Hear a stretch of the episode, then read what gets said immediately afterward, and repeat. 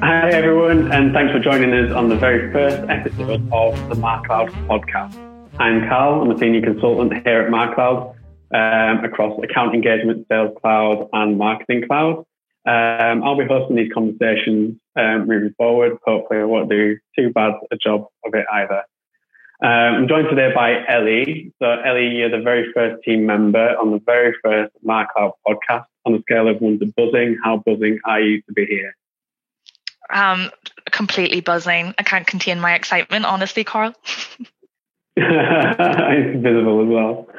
Um, cool. You can do a much better job of me than introing yourself. So why don't you introduce yourself to everybody and why they should be listening to you today?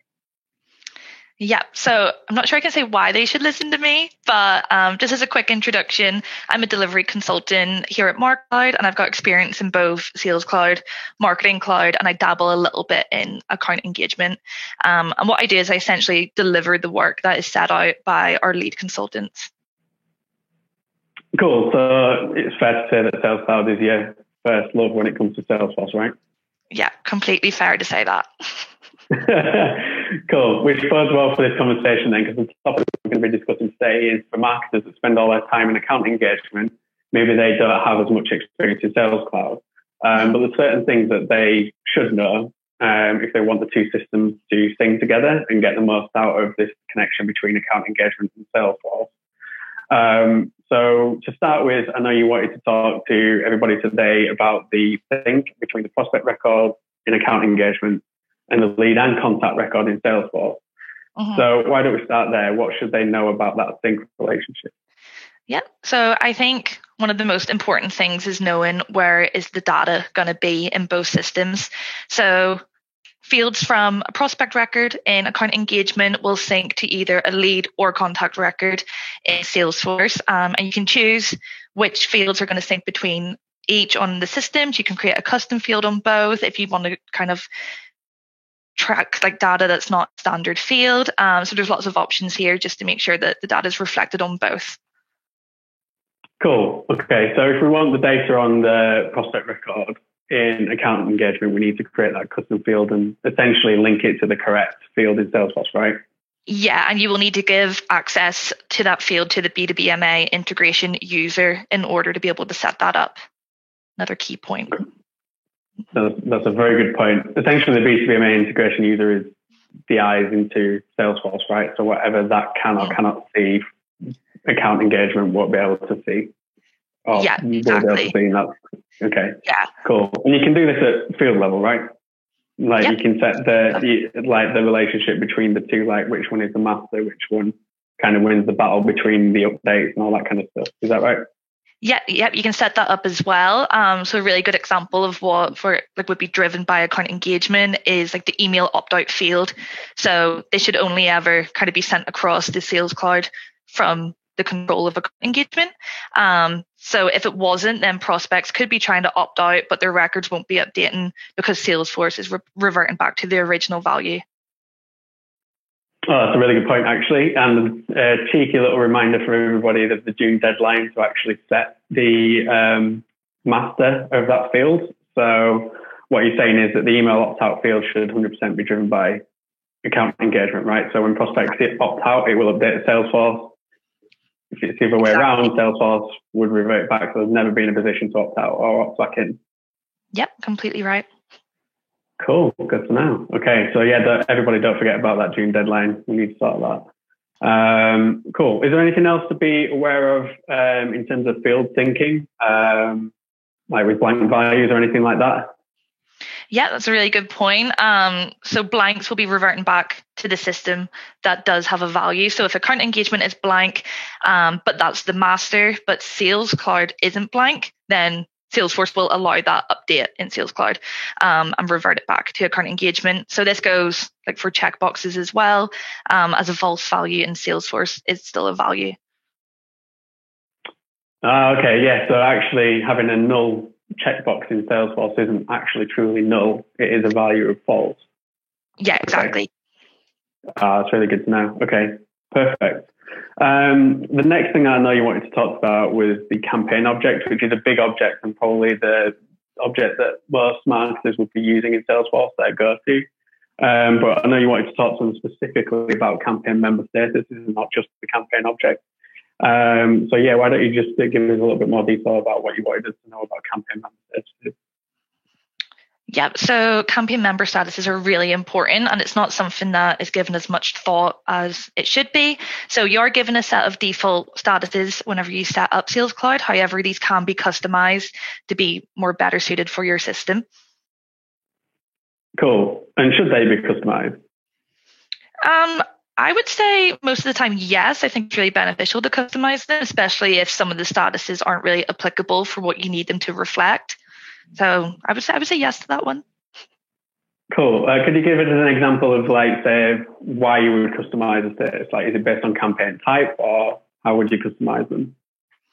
Um, so they're just whatever way you need to basically segment engagement within the campaign member list. Um, so yeah, you can have a different set of statuses depending on the type of campaign that's being run. So like such as like events might have different statuses than an email campaign, and you can customize both. Ah, cool. Okay, yeah, that totally would make sense. Like I guess if you had a webinar um, campaign type, you would have things like attended, not attended, which obviously wouldn't make sense for an email campaign. Exactly. Yeah, I don't think many people know that they can be customized. Um, so it's a, it's a good tip.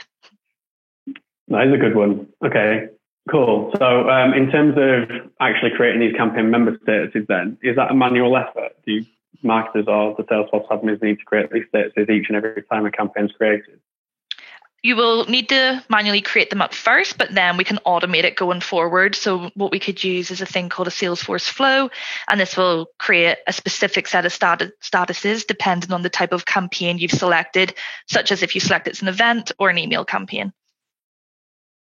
Cool. Can you just explain to everybody what a Salesforce flow is? Like the marketer might know what the flow, what flow is yeah, it's just a way that you can build an automation to instead of doing anything manual in the system, a flow can do it in the background for you. So you'll set some entry criteria that will trigger the flow, and then you can determine different outcomes depending on, like, for example, like the campaign type you selected.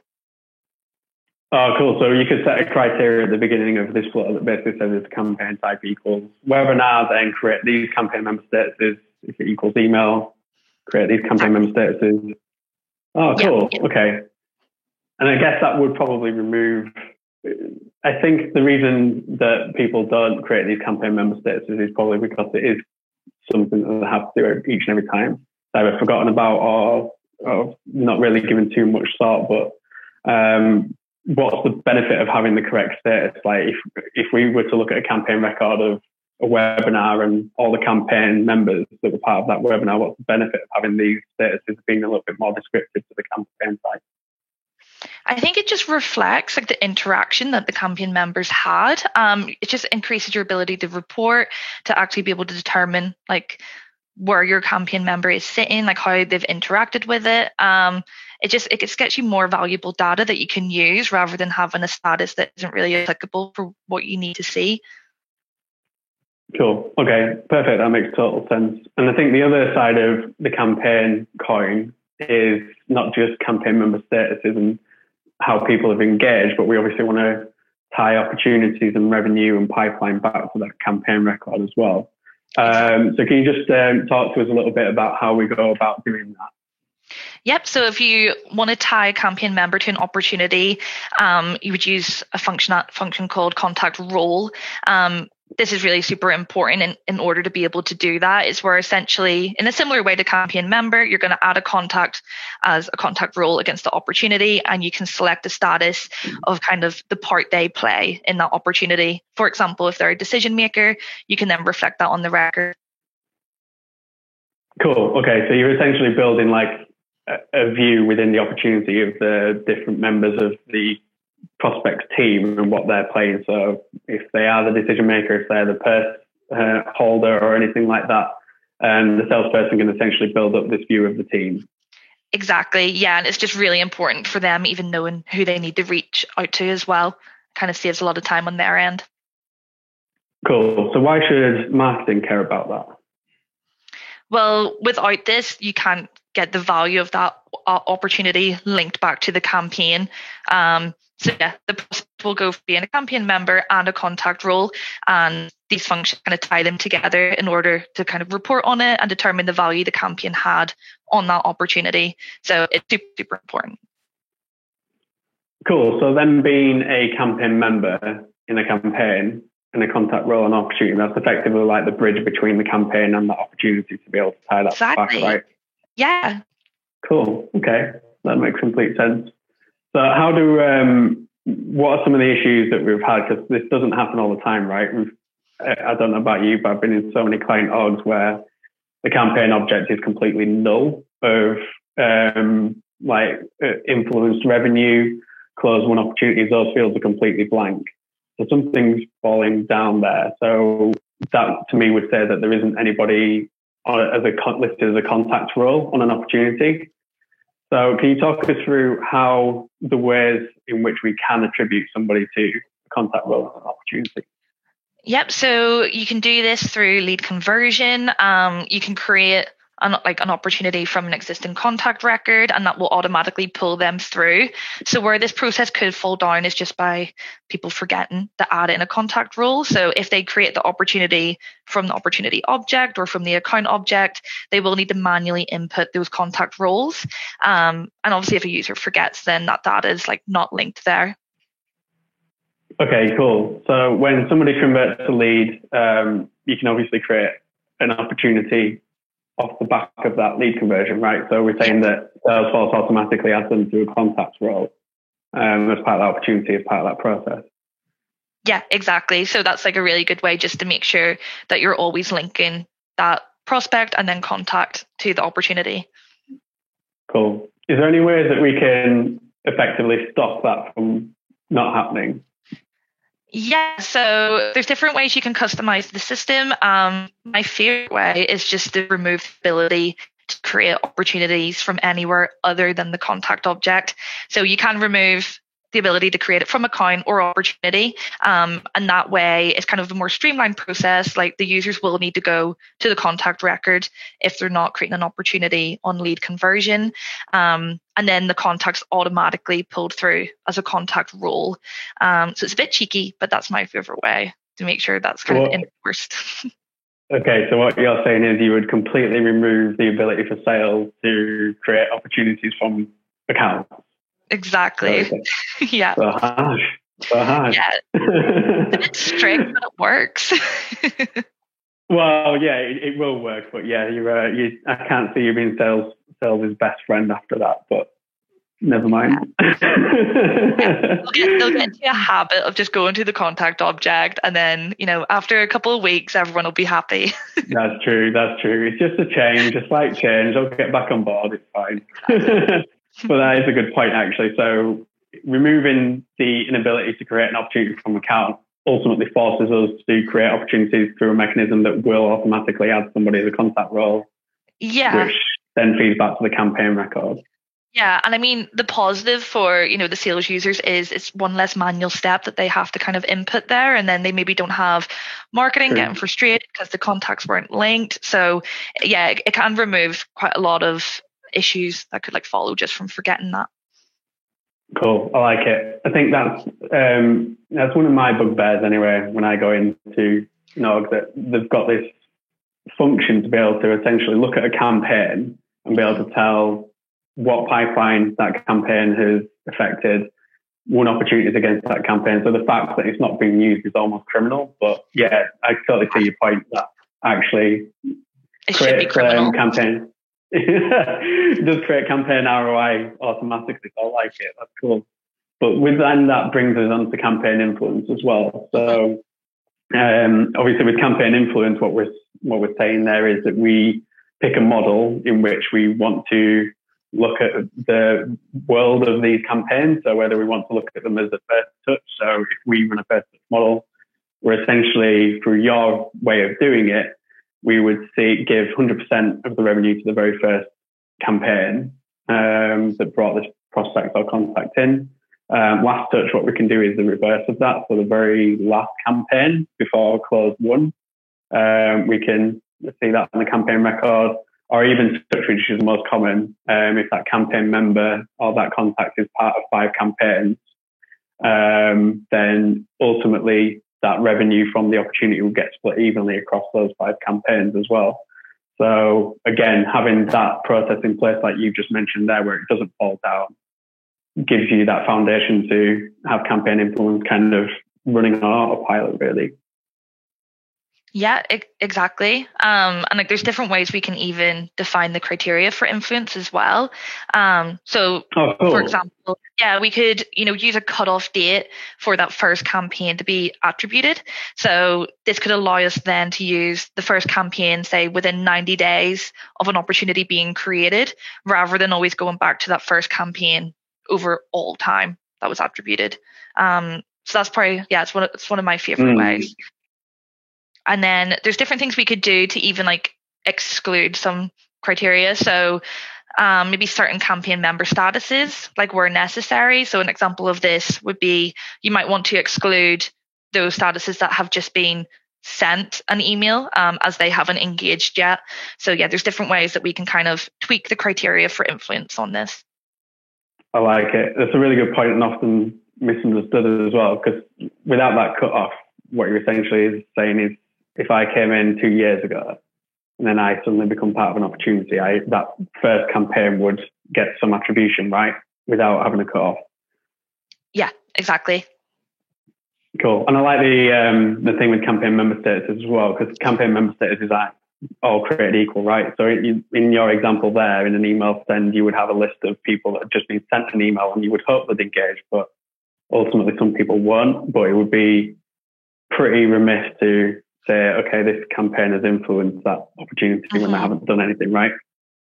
Yeah, exactly. And like excluding them can just get you a more accurate campaign influence result. I like it. I like it a lot. Okay, cool. Perfect. Which ultimately brings us down to um, if we're imagining all these fixes as like a kind of journey towards the end goal, the end goal being reporting and being able to see all of this data and be able to see it. So assuming that we've got con- contact roles right, which means that we can attribute revenue to the campaign, assuming that we've got campaign influence right, and assuming that we've got everything else set up correctly, um, what is it that you wanted us to know about the reporting side of things in Salesforce? Yeah, so I mean, the main difference between like our standard Salesforce reports and dashboards and B2B MA is that the Salesforce reports dashboards can only use the data that is in Salesforce slash Sales Cloud.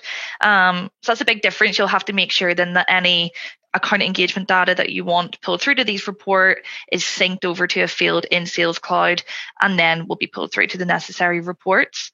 Um, so then what B2BMA can see that Salesforce reports and dashboards can't um, is that they have access to see straight into account engagements data as well. So the data will need to be mapped to a Salesforce field to report on. Um, but yeah, it can directly access account engagement too. Oh, okay, cool. So even though it's a Pardot metric, technically mapping it to a custom field in Salesforce it becomes a Salesforce metric, right? So for Salesforce reports and dashboards to work, it has to have a home in Salesforce. Yeah, exactly. It needs to have a home in Salesforce.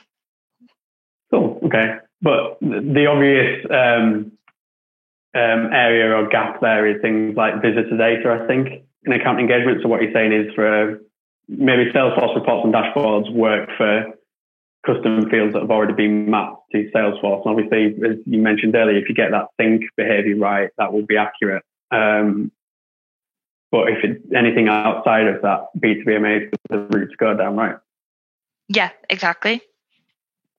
Cool. Okay, perfect. I think all of what you've just gone through there highlights that there isn't this kind of um, compartmentalized approach of having a marketer and Salesforce. There should be like an admin between both systems, right? That understands both systems.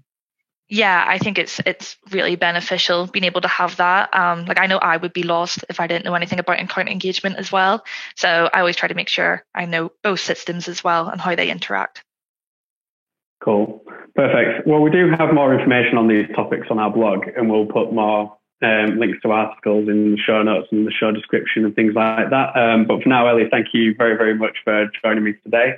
Uh, really appreciate that. That was great. Thank you. Thanks for having me.